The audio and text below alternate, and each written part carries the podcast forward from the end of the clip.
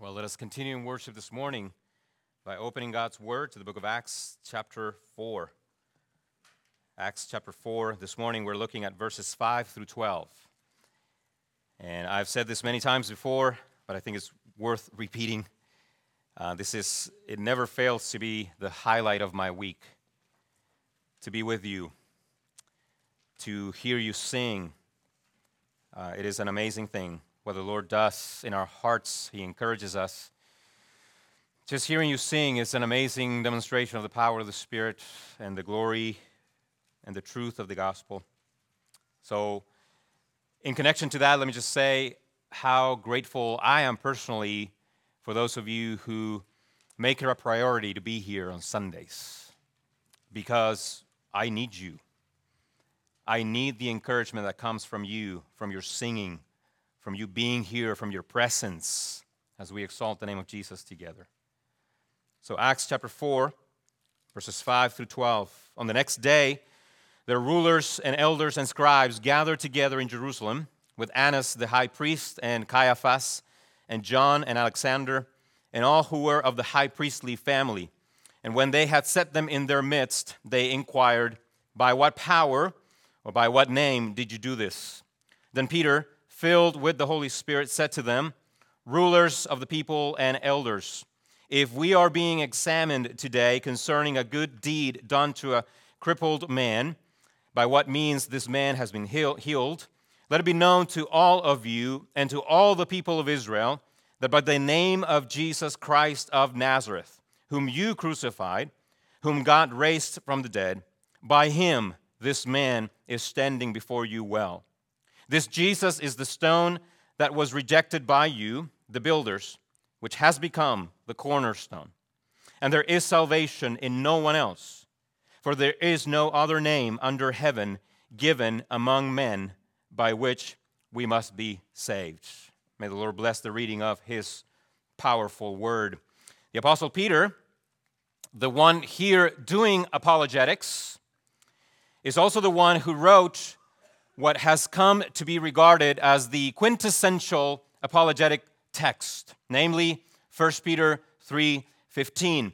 In that verse, Peter instructed us, "But in your hearts, honor Christ the Lord as holy, always being prepared to make a defense to anyone who asks you for a reason for the hope that is in you.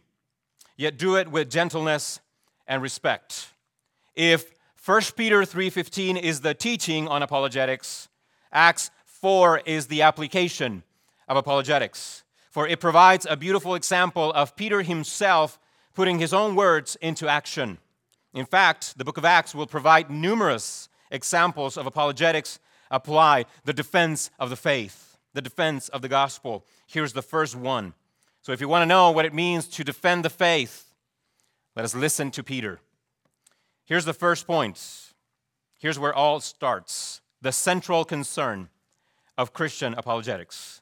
The central concern of Christian apologetics. By what power?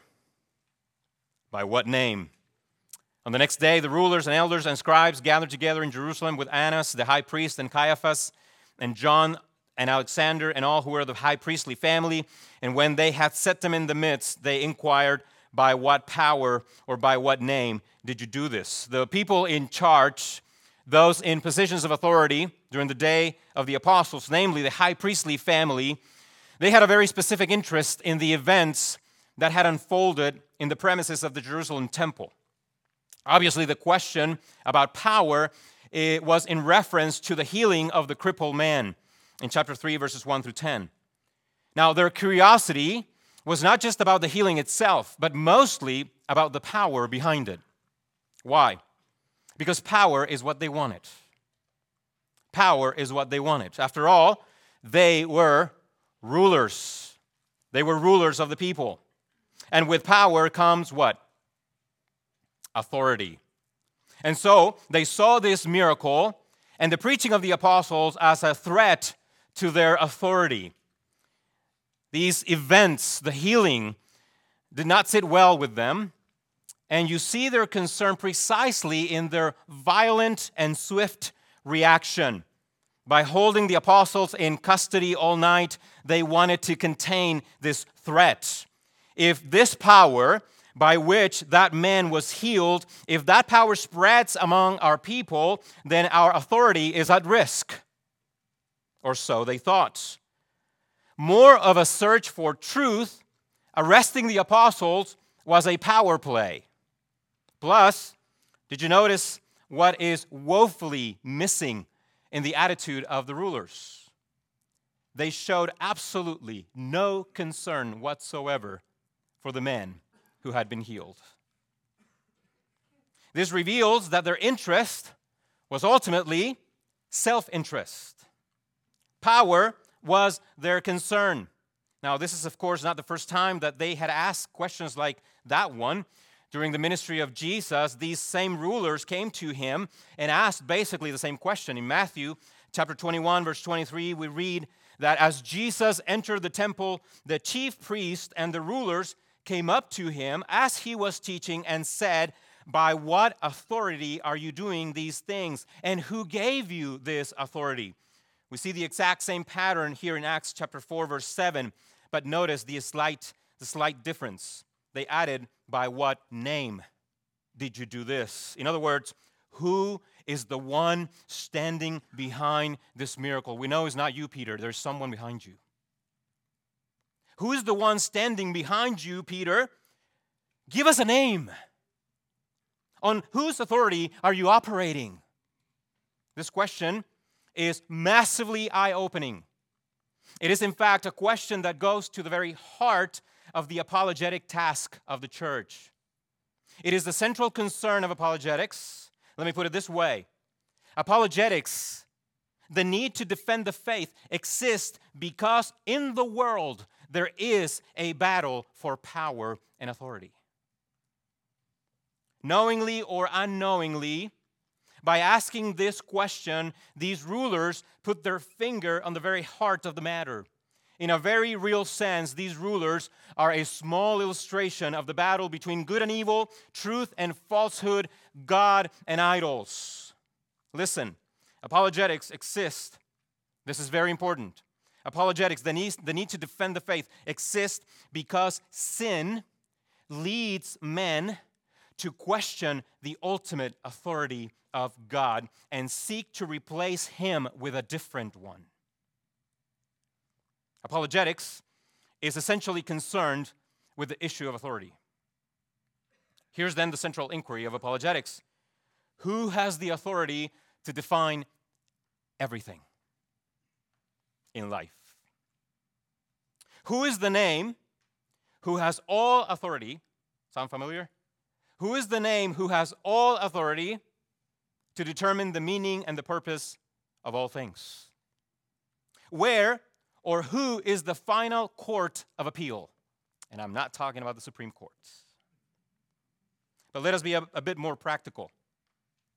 Who has the authority to tell us, for example, why evil exists in the world?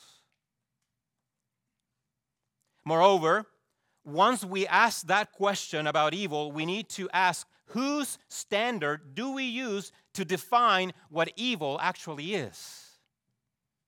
Who do we ask? Is evil defined by a common consensus among sinners? A type of social construct? Do we get to decide what evil is, or has that been decided for us already? And where do we find that definition of evil? A lot of people are asking, well, what do you say about evil? Well, define it first. What is evil? So when the book of Proverbs says in Proverbs 3:7, "Fear the Lord and turn away from evil," who defines evil? Don't we need an objective standard of goodness in order to define evil in the first place? Who has the authority to define what human sexuality is, how many genders there are, and the purpose of these genders? Here's a big one. Who defines what racism actually is? I don't know about you, but it seems like racism can be defined in many different ways in our day. Racism can even be just the color of your skin, according to some. Well then, who has the authority to define all these things? Is there a name associated with final, ultimate authority? What about human logic and thinking? Who has the authority to tell us how to think about everything? What is truth and where do we find it? You see, apologetics is addressing the issue of ultimacy. Now, I want to illustrate this by taking you back to where everything started, the Garden of Eden. In the garden, what was at stake was the question of ultimate authority. It went something like this. God said, "Here's where happiness is. Trust and obey my word." Eve said, "I will define my own happiness. I will trust and obey someone else's word." God said, "That is not good, Eve." Eve said, "I will decide what good is." Ever since, the task of apologetics has been this: to call humanity back to thinking and living under God's authority. Because, my friends, the world, societies, families, and individuals will live either under autonomy, self-rule, or theonomy, God's rule. Eve chose self-rule. Eve chose autonomy. And now we are in a big mess. So here's Peter telling these religious authorities who the ultimate authority is. When questioned about the miracle and the source of power, Peter is quick to tell them. There was no hesitation in his answer. But before we are given the answer, Luke, the writer of this account, inserted something that I believe is often overlooked in our conversations regarding Christian apologetics.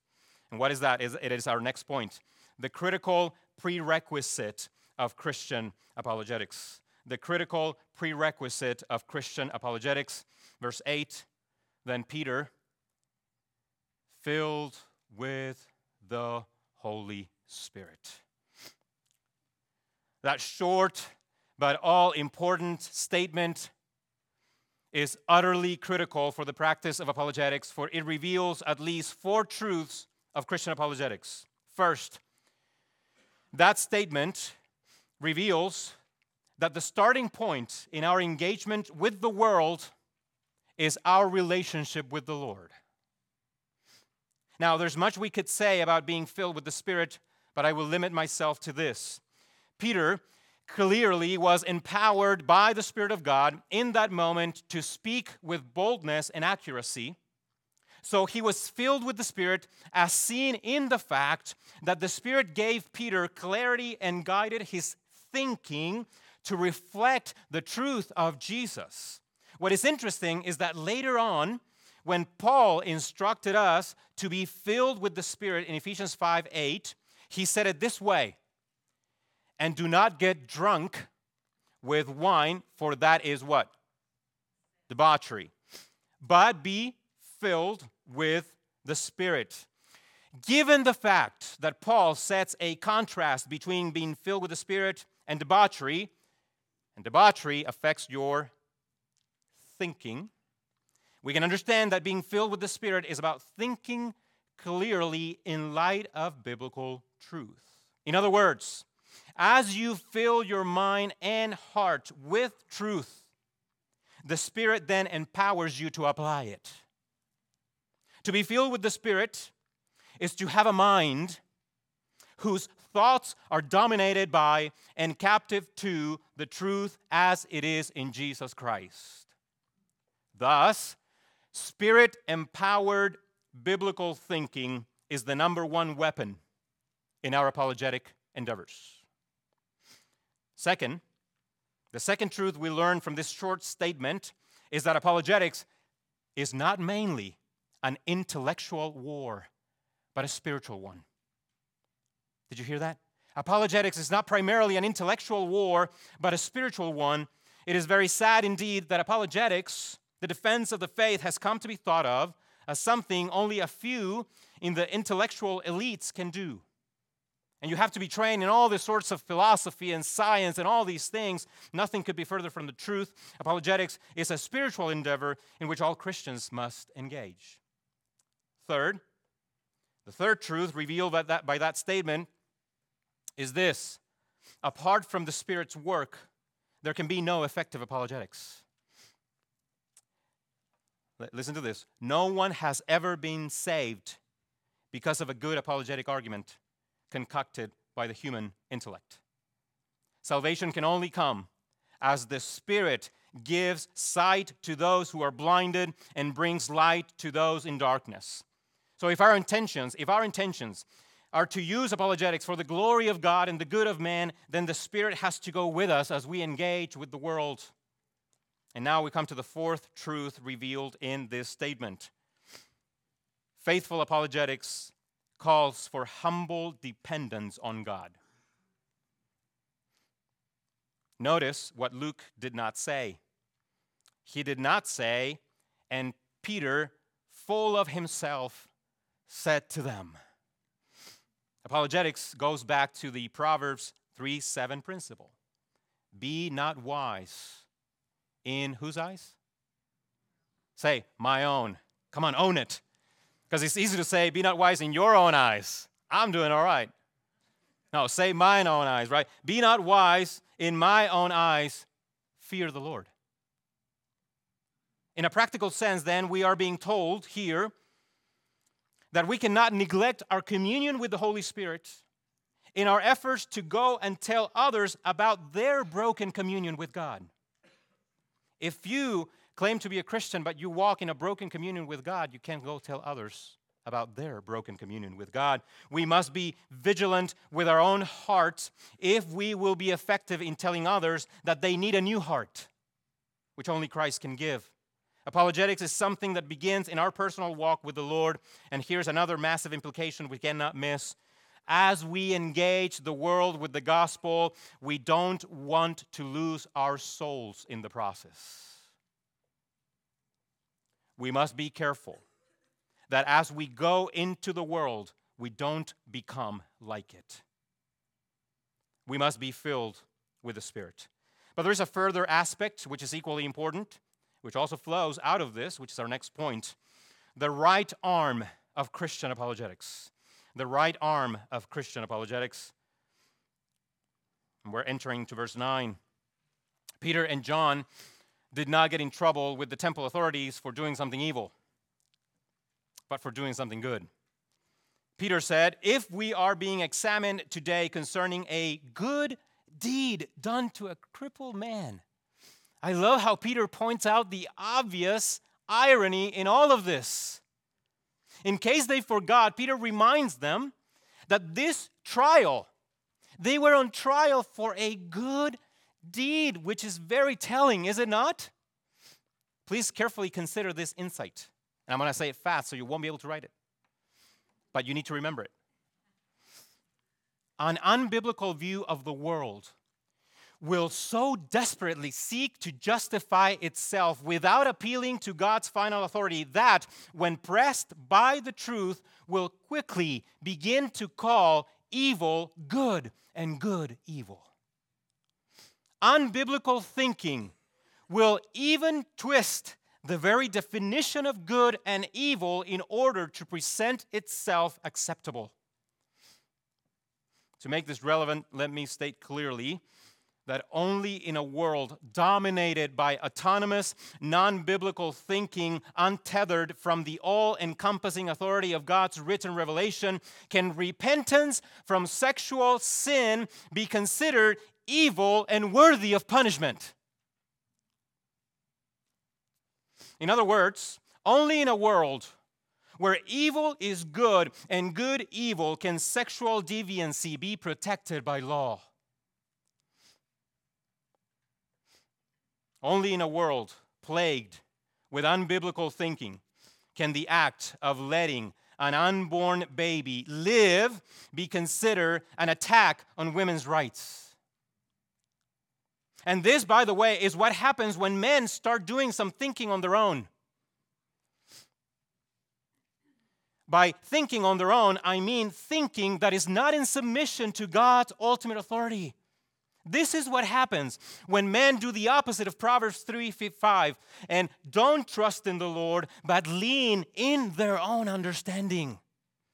It inevitably leads to self-destruction. But Christians are called to do good, as defined by God's word.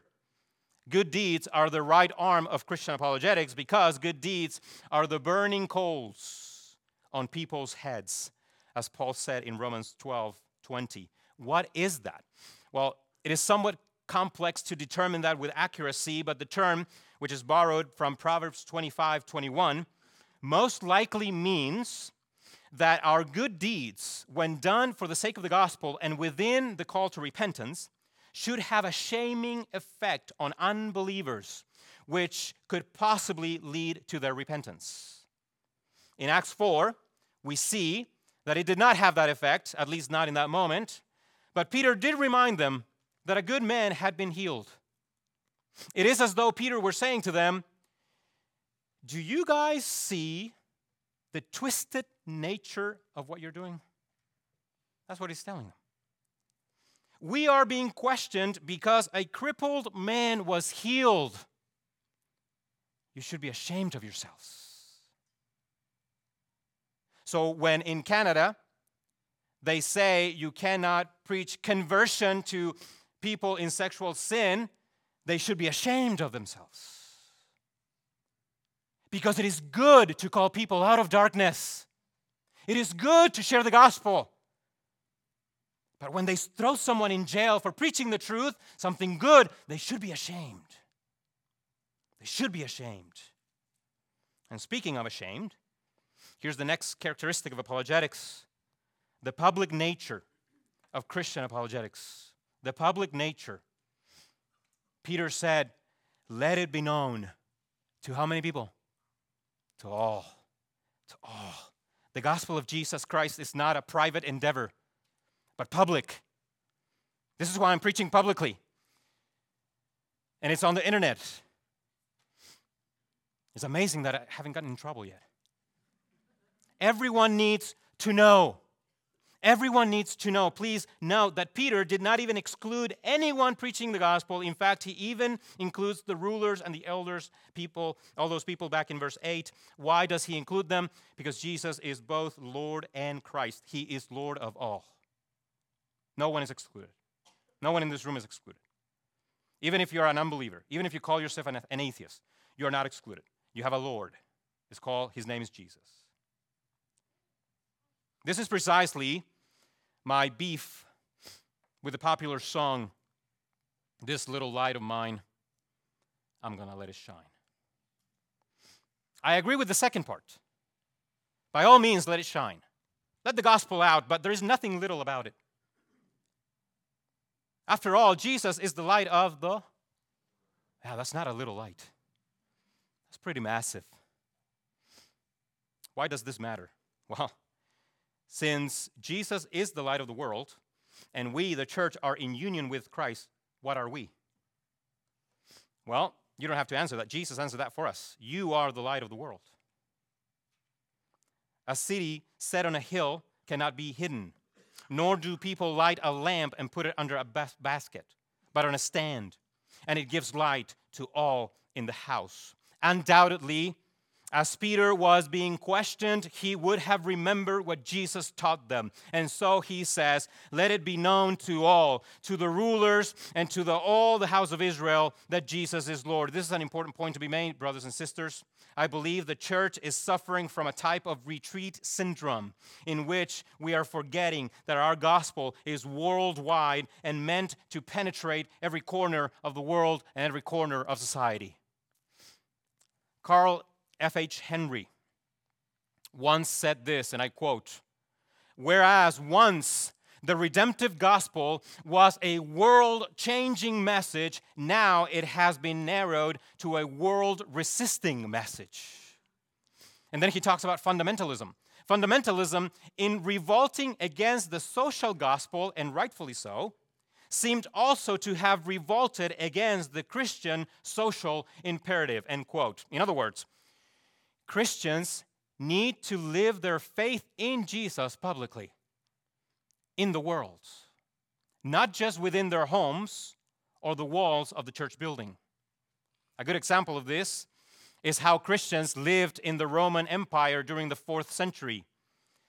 The emperor of Rome, Diocletian, who was also considered to be a type of high priest who guarded the purity of the Roman culture, saw the need to rid the Roman culture of the most immediate threat. You know what that was?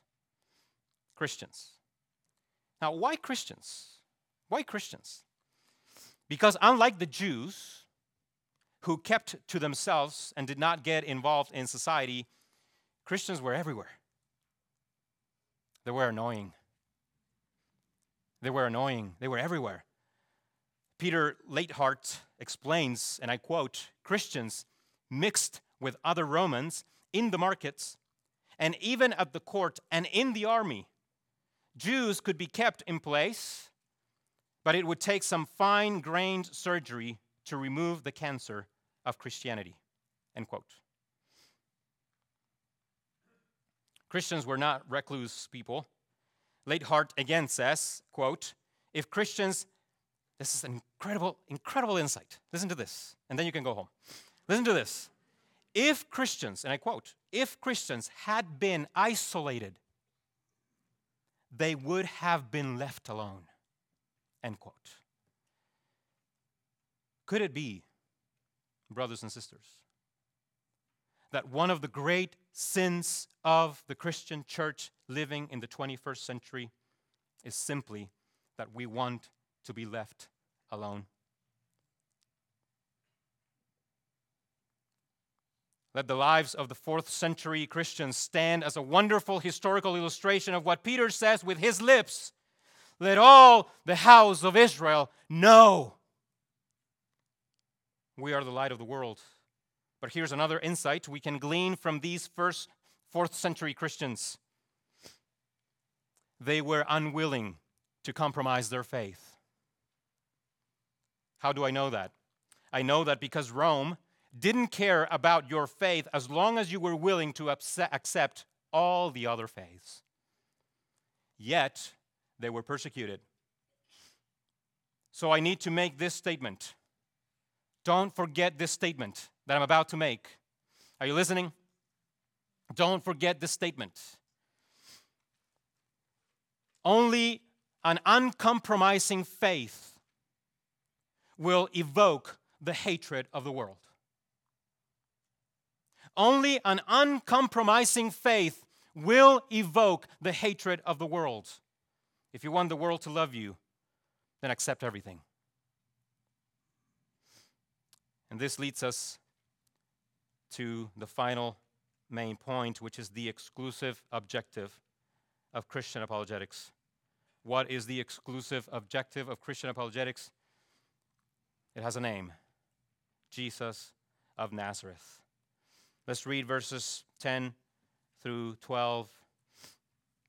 "Let it be known to all and all the people of Israel that by the name of Jesus Christ of Nazareth, whom you crucified, whom God raised from the dead, by him this man is standing before you well.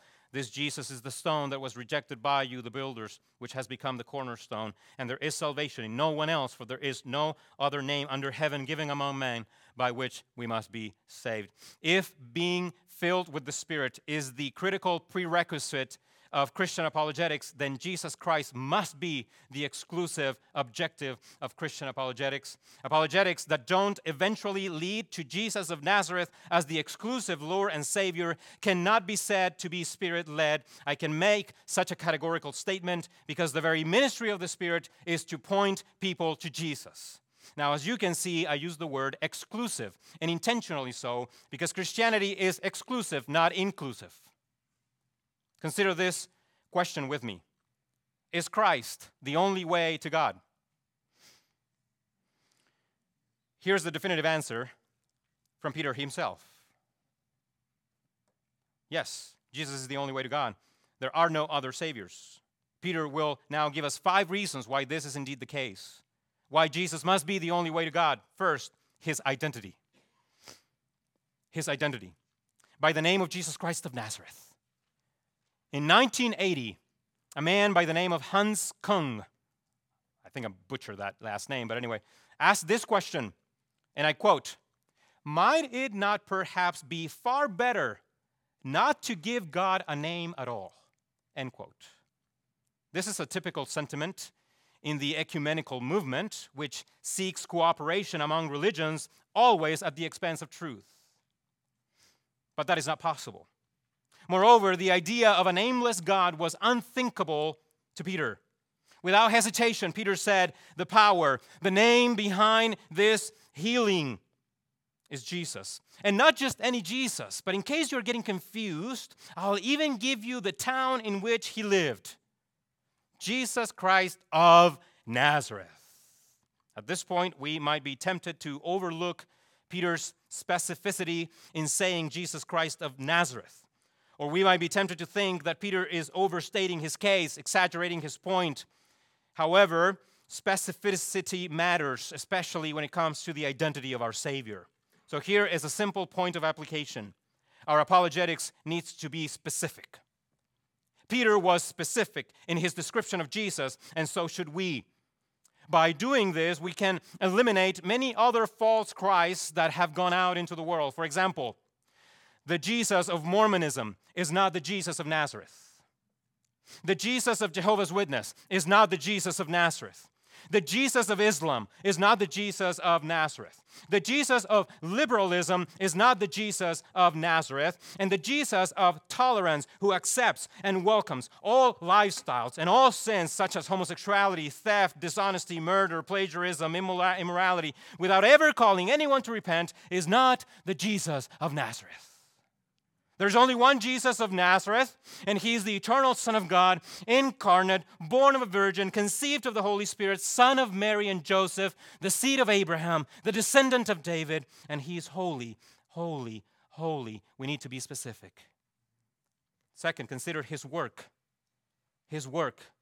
This is why he's the only Savior. He died and rose. Peter says, this Jesus whom you crucified, whom God raised from the dead, the contrast is astonishing. Jesus was crucified by men. Jesus was raised by God, rejected by man, vindicated by God. He died because of people's sin. He rose because of his own righteousness. This is the work of Jesus and the reason why he is the only Savior of sinners. But there's an interesting detail in Peter's approach in defending and proclaiming the gospel. He makes it personal. In other words, Peter doesn't just tell them about the death of Jesus in an abstract or impersonal terms. He incriminates them. He incriminates them in the death of Jesus. Why is that important? It is important because it teaches us that when we proclaim and defend the gospel before the world, we must personalize it. The relevancy of our message lies in the fact that the death and resurrection of Jesus have absolutely everything to do with those who listen. Our apologetics needs to be personal, not only specific, but personal. We defend the gospel before people, and we must personalize the gospel by speaking about sin. Peter said, Jesus, whom you crucified. Contrary to popular opinion, speaking of sin and calling people to repent is what love does, because the standard of love is God, not you. Romans 4:25, Paul said, Jesus was delivered up for our trespasses and raised for our justification. We personalize apologetics by confronting sin. Third, Jesus is the only Savior because of his centrality. His centrality. He is the cornerstone. He is the cornerstone.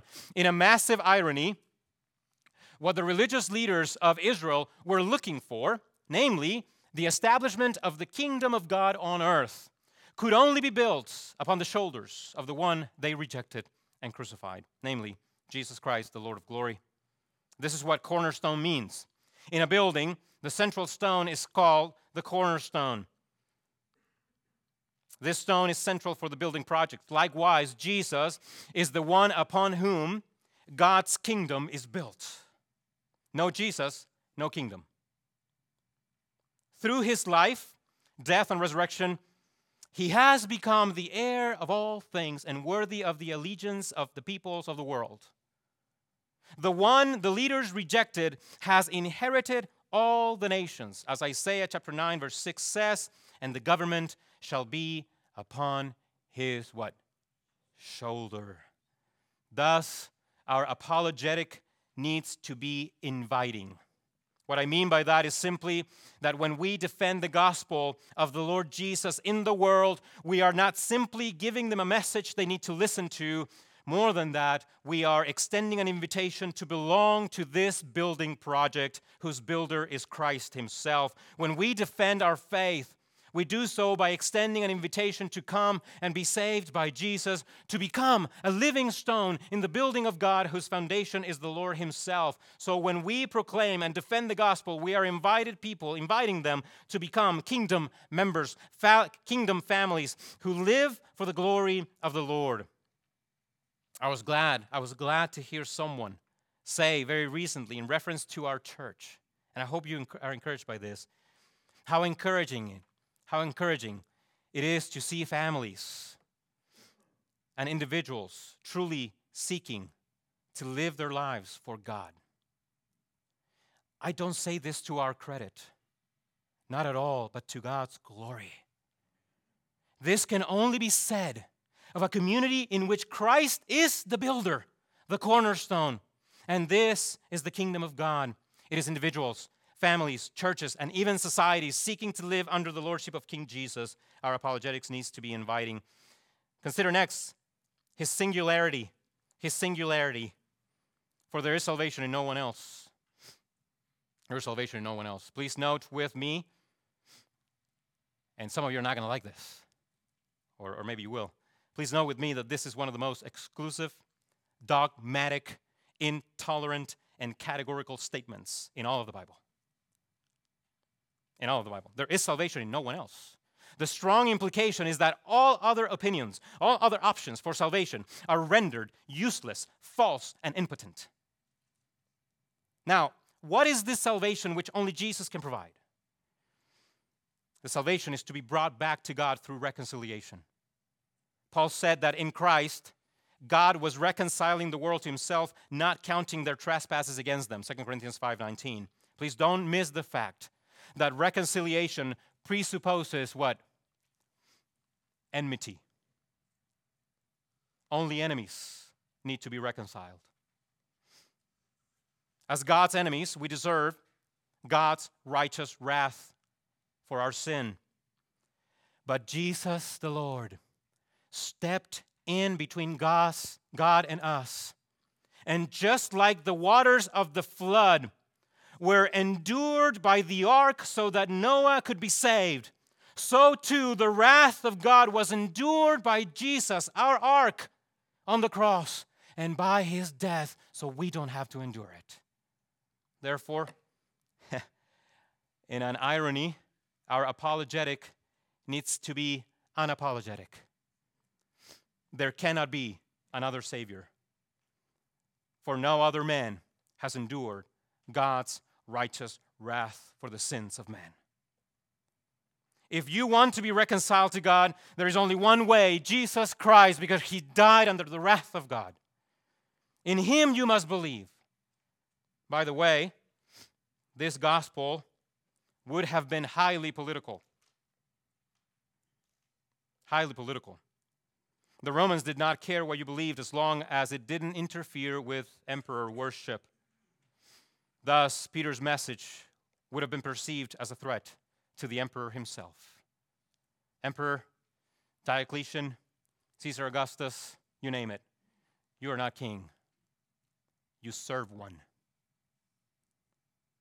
Why? Well, this leads us to our last point. Consider his supremacy. His supremacy. There is no other name under heaven given among men by which we must be saved. Notice that Jesus is the name given among who? Not angels, men. He is Lord, the only God-man who rules the world and all things in it, including emperors. Now, let me make a connection that I believe is very important at this point, and we will be done. Please return in your Bibles to 1 Peter 3:15. 1 Peter 3:15. I want to show you a very critical element as we consider the issue in the matter of apologetics from a Christian perspective. 1 Peter 3:15. I mentioned this is the quintessential apologetic text, and for good reason.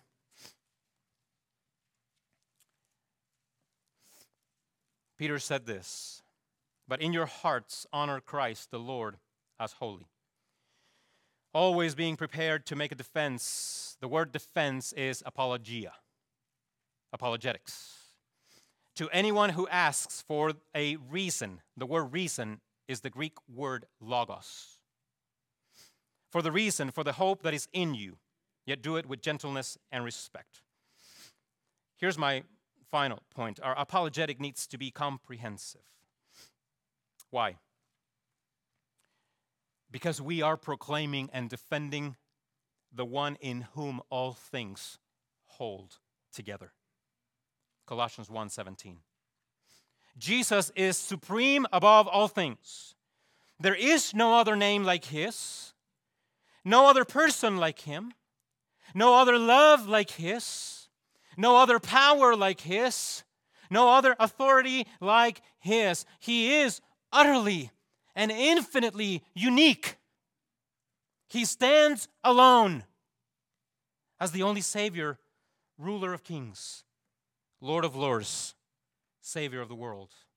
Therefore, what is the reason? What is the logic of our hope in Jesus? Here is the logic, that without Jesus, there is no logic at all. You can take that statement and think about it for the rest of your life. Why is our hope in Jesus? Because without him, nothing makes sense. Nothing makes sense without Christ. That's what it means that he holds all things together, including our worldview. The way we think of the world, it only makes sense because of him, because of Jesus.